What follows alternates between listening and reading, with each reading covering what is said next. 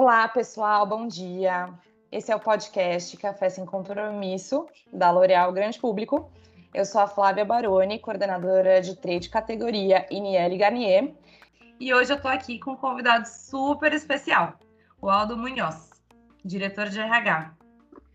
E eu tava conversando com ele aqui e eu acho que a primeira pergunta que eu faria para um diretor de erre agá é: em toda entrevista, que não foram poucas, provavelmente, que você fez em toda a sua vida, você ainda perguntaria sobre os pontos fracos e fortes do candidato?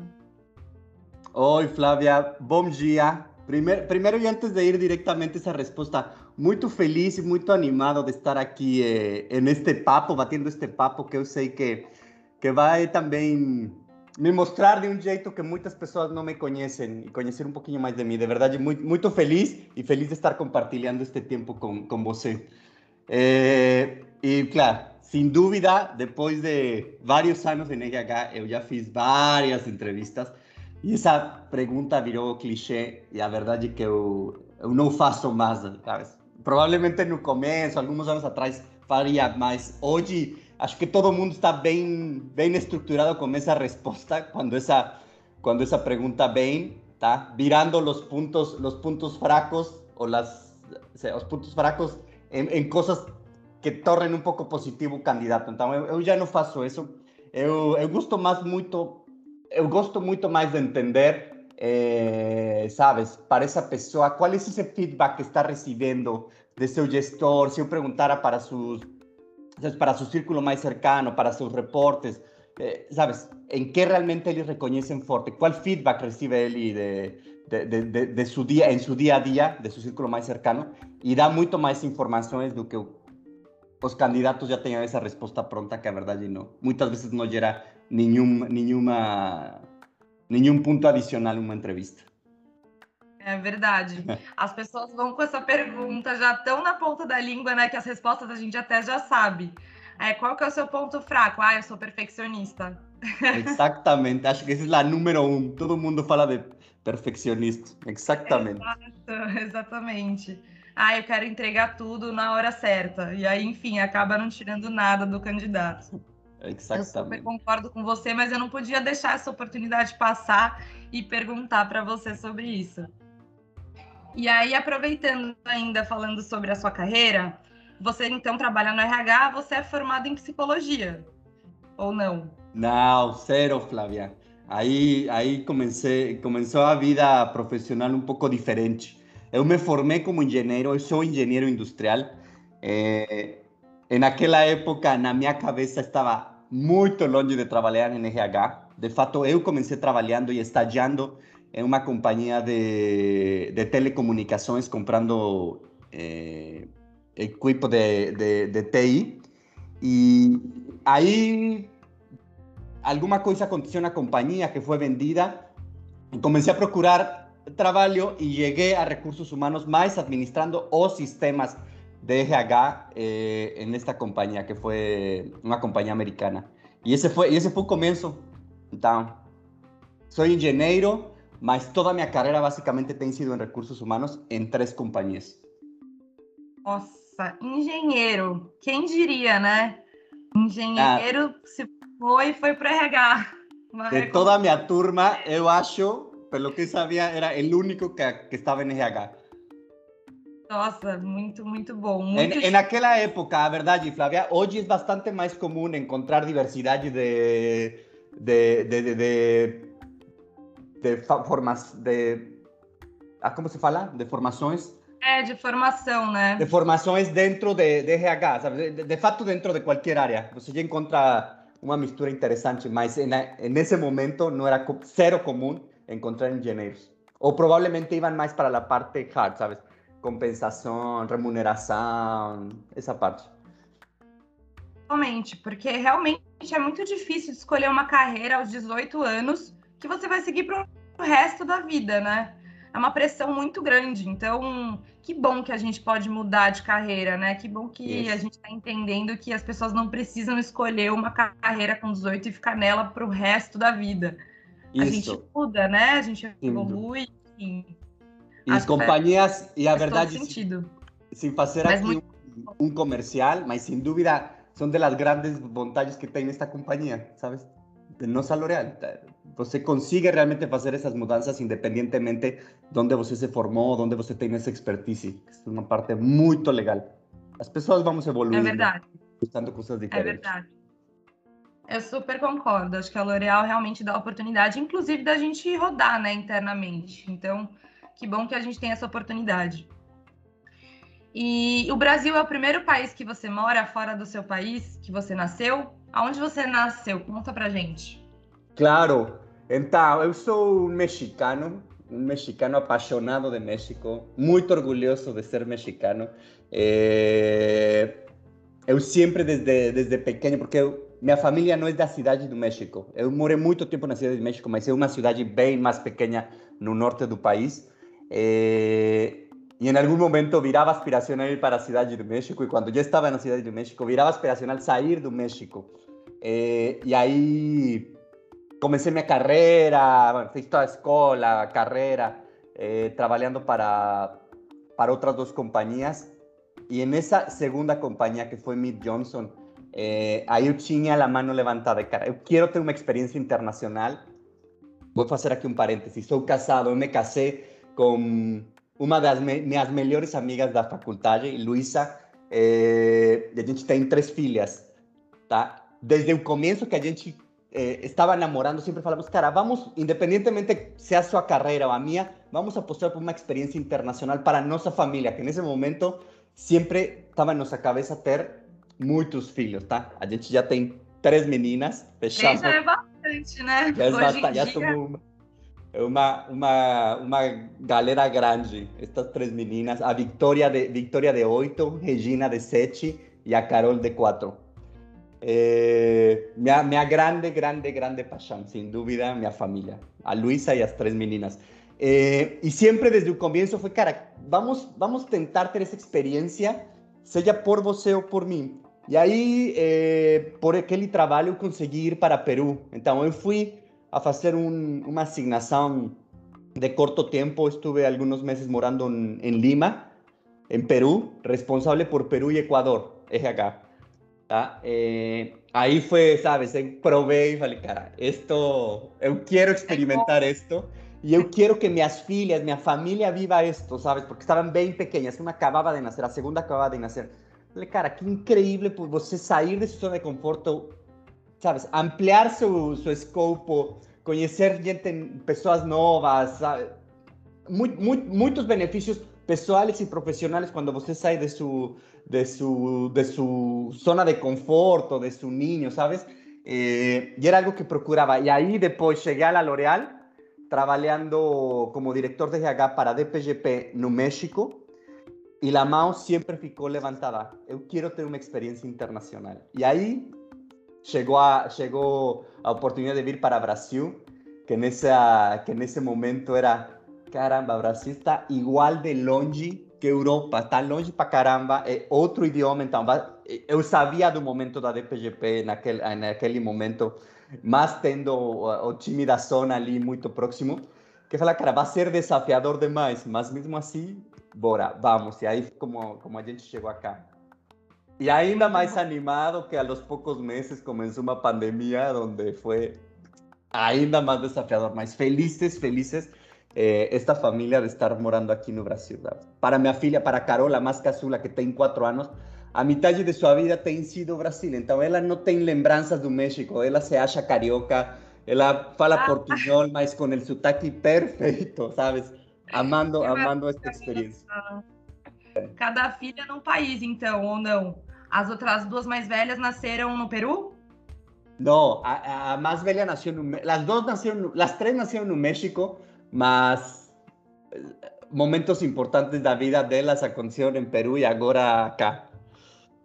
Mas as três são mexicanas, espanholas. Hum, maravilhosa. A terceira vai, vai ter um pezinho aí carioca. Vai ah, ter um sem pezinho... dúvida. Já tem. As três me falam, não queremos ir embora.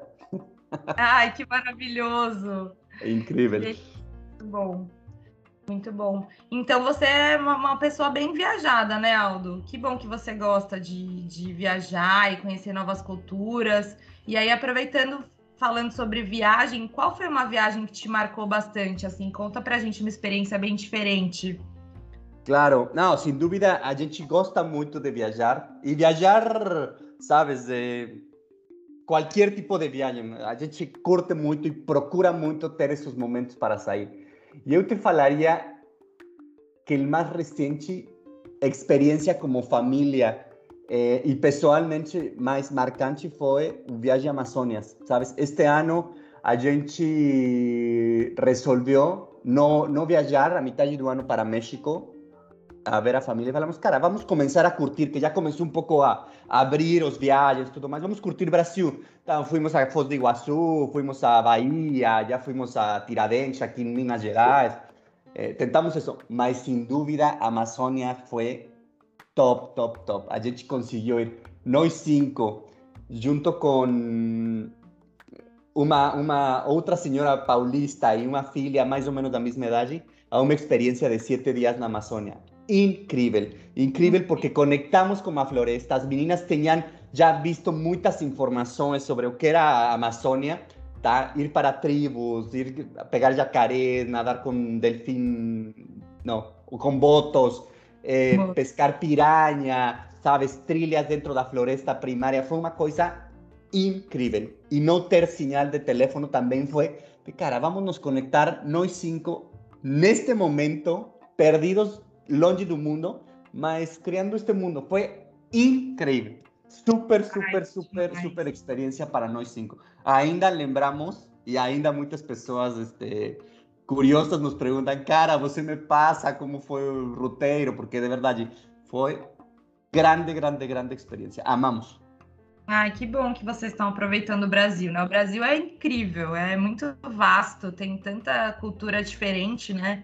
E dá pra gente explorar muito aqui. E a Amazônia também é incrível, eu também já fui e sou apaixonada, adoro floresta. E ficar sem sinal às vezes é bom, né? Muito. Meu chefe que não me escute falar isso, mas eu vou ficar um tempo sem sinal também. Nossa. Já já para férias. É gran, gran, gran, gran lugar sem sinal para se desconectar, mas conectar-se com outras coisas. É muito dúvida. Importante também. E aí, como, conta pra gente, como é você no dia a dia? Você tá morando no Rio atualmente, né? Então, com a sua família, com a Luísa e com as suas três filhas. E o que, que você faz assim no dia a dia? Como que é a sua rotina? Conta pra gente se você tem algum hábito. Claro. É, olha, é, imagina, esta casa é bagunçada com, com as três meninas. Então, acordamos muito cedo, tá? É, a, mais, a mais velha, é, é, a filha mais velha, a Victoria, é, acorda às cinco e meia sempre, tá? Ela acorda bem rápido. E está já aí puxando as irmãs, a gente, para acordar-se, fazer eh, café da manhã e tudo mais. Então, normalmente acordamos cedo, tomamos café da manhã, mas da corredoria da, da manhã. E eh, ali, os dias que eu conecto de casa, ainda tenho um tempinho aí para, para compartilhar com minha esposa, com a Luísa. Mas quando não, mu- muitas vezes ela me dá carona para, para o escritório. A gente curte muito ir por toda a orla, sabes? Da vista para o Pão de Açúcar, para o Cristo, sabe? A gente curte muito. E são momentos interessantes onde a gente se conecta, fala, fala, fala de nós, sabes? Não de trabalho, mas de nós. É, então, curtimos muito isso. É, e sempre, sabes? O jantar, sem dúvida, tentamos que seja religioso. É um ritual nesta casa, de, de estar juntos, de compartilhar, de entender como foi o dia. Eh, então tentamos quase diário ter jantar todos juntos, eh, e depois disso eu gostava muito de bicicleta, mas na cidade do México eu tinha um pouco esquecido porque estava complicada, complexa a, a infraestrutura, mas aqui eh, normalmente eu vou de, de bicicleta nas noites para La Lagoa. Amo ir a La Lagoa. Muito bom. E esse café da manhã tem nachos ou ele é um café da manhã carioca? Tem no quê? Tem nachos. Nachos? O que, que é isso? Ah, tacos, tacos. Ah, nachos. Ah, tacos. Não, zero, zero, zero. Não. Algo mais, algo mais tranquilo. Para mim, normalmente um café, para as meninas é fruta. Amam tapioca. Amaram ah, tapioca. E amam açaí. Elas poderiam ficar, e eu também, na verdade, podemos ficar comiendo tiempo entero açaí, mas açaí não, não é todos os dias, mas sim, é, muito mais fruta, ovos, café. Já aderiram a, ao café da manhã carioca, então?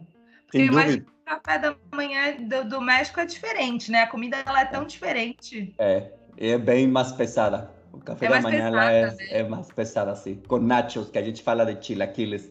É, nachos, eu falei nachos, acho que eu não tinha, é. não tinha é. falado certo. E à noite tem tequila, então? Não, eu não sou tão fã de, de tequila, minha esposa é muito fã.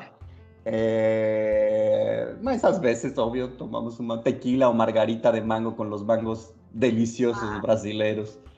Muito é, bom. Manga, manga, manga, desculpa. Mas sim, é, gostamos. É, manga. E sem dúvida, e olha, e falando... É, é muito bom. E falando de comida, minhas filhas agora viraram arroz e feijão o tempo todo, sabe? Virou su...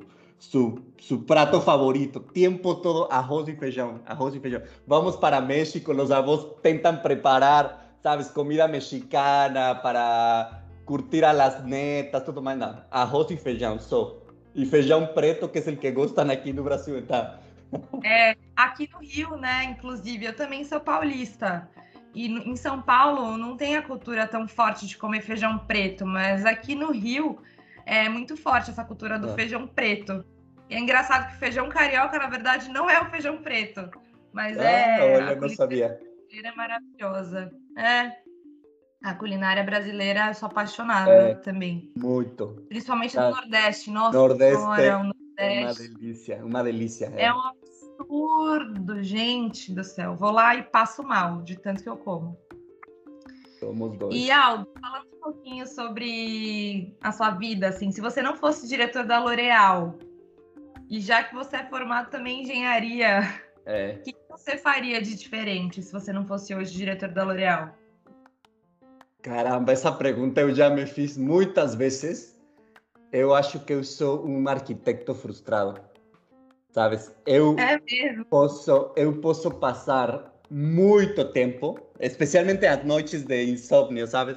É, pensando assim, cara, eu tenho aquele espaço, como vou reformar, como vou estruturar, sabes?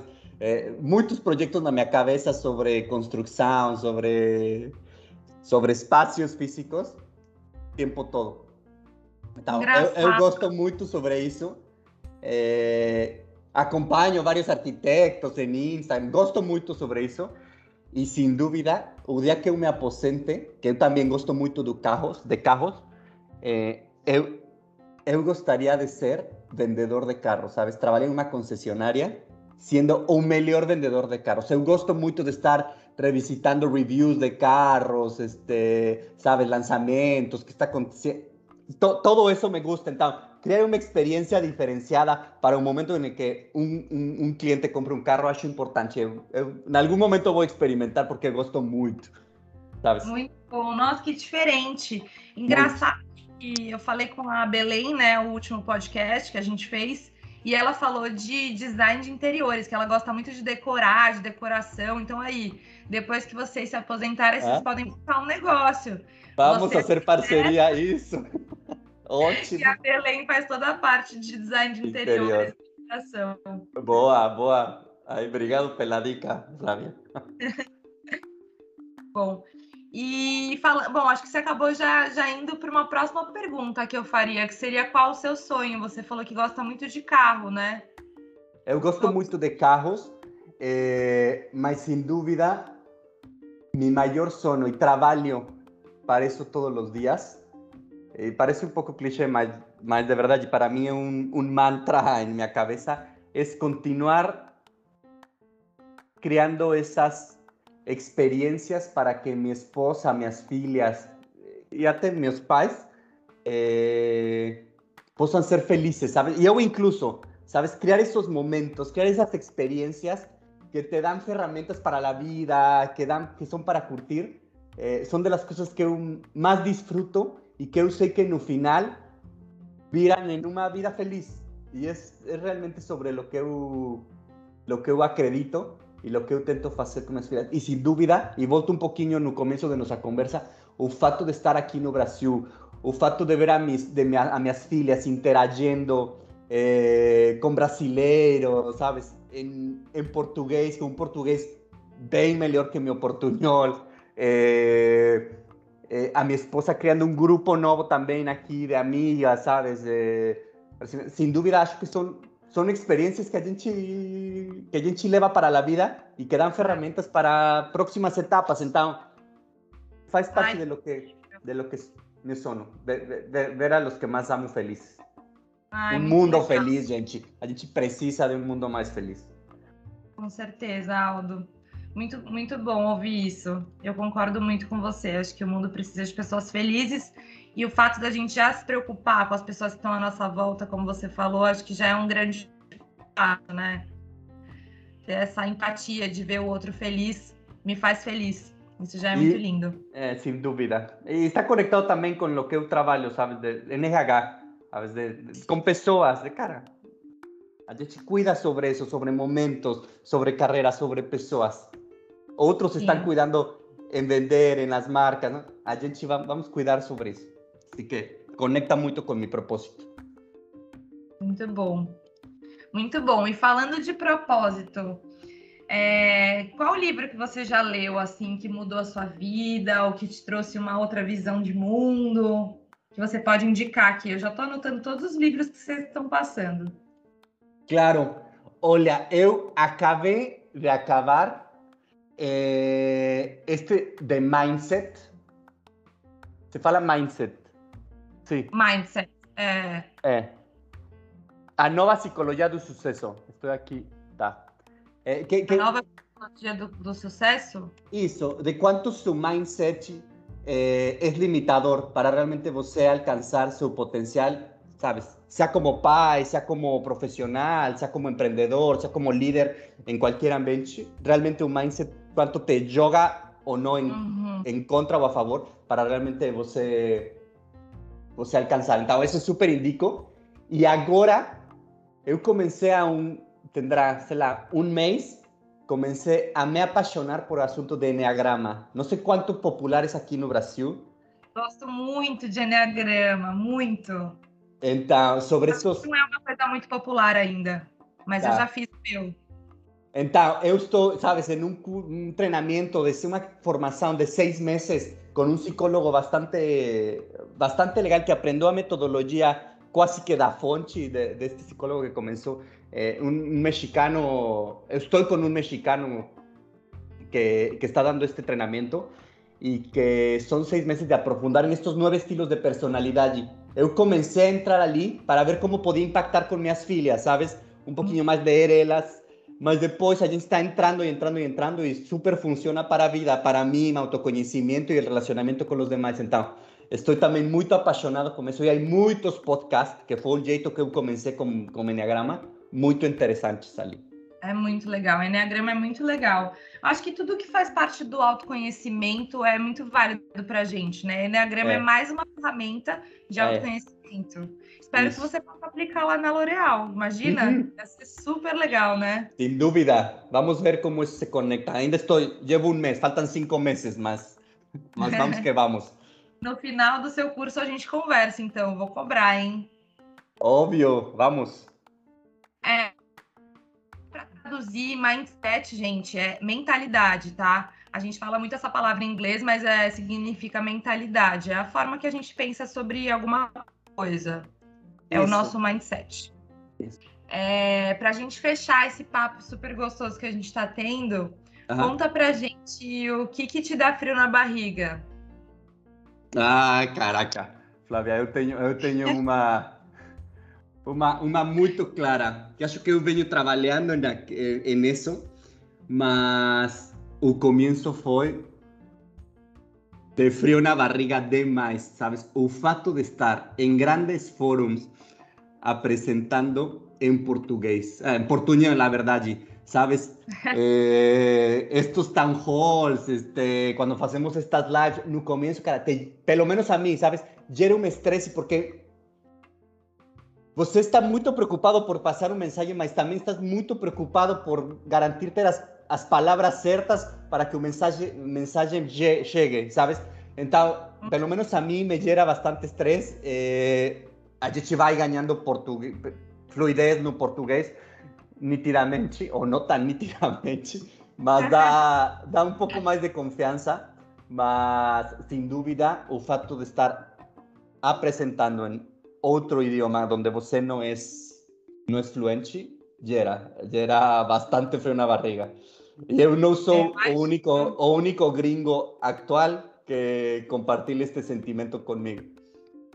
Eu posso, eu posso ex, expor, expor um pouco a, a nosso chefe e o Adrián, que também tem muito... A gente troca bastante sobre isso. E, cara, de quanto, de quanto estressa o fato de ser em português para garantir que transmitimos, sabes? Porque muitas vezes tentas falar uma coisa e não necessariamente tu pronunciação não tem a palavra certa e aí já dá uma travada. Então, isso, isso dá frio. Nossa, é muito interessante imaginar que você tem frio na barriga com a apresentação e até humanizar essa questão, porque eu, eu pelo menos, morro de vergonha de apresentar. E eu já falo português. Para vocês é um, um esforço duplo, né? É realmente é subir, se expor e também falar a língua das pessoas, entende? E realmente passar a mensagem, né? Então, é interessante ouvir isso de você. Um músculo, é, é, é um músculo. É, é um músculo que tem que treinar, mas é. Para muitas pessoas é muito fácil. O, o assunto de estar limitado em um, em um idioma não, não gera estresse na cabeça. É, é. Para mim, gera. Gera bastante. Assim que, pelo menos, espero que este podcast tenha claro em meu portunhol e, e dê para, para que conheçam um pouquinho mais de mim. Eu acho que ficou super claro, viu, Aldo? Seu, seu português está muito bom. Ainda é um portunhol, mas ele está muito bom. Eu super entendi todas as mensagens. Que bom. Bom, acho que a gente fica por aqui, então, nesse podcast. Mas foi muito bom falar com você. Obrigada por ter se aberto para todo mundo, aberto um pouquinho da sua vida pessoal e trazido essa parte humana, né? A gente trabalha muito no mundo corporativo, mas todos nós, eu sempre falo, somos pessoas. Então é muito bom compartilhar esse momento com você. Muito obrigada. Obrigado a você. É... Aproveitando, a gente já está próximo ao final, final de ano, para quem está escutando este podcast, o melhor, de verdade, super trabalho, o melhor depois de atravessar este ano também, de muito sucesso, é um ano complicado para, para o mundo como um todo, mas que estamos aqui, eh, parabéns por este vinte e vinte e um e todo o melhor para o próximo ano. Um abraço para todos e muito obrigado, Flávia, por este papo. Obrigada a você, Curti um muito. Abraço, gente, até a próxima. Tchau, tchau, um beijo.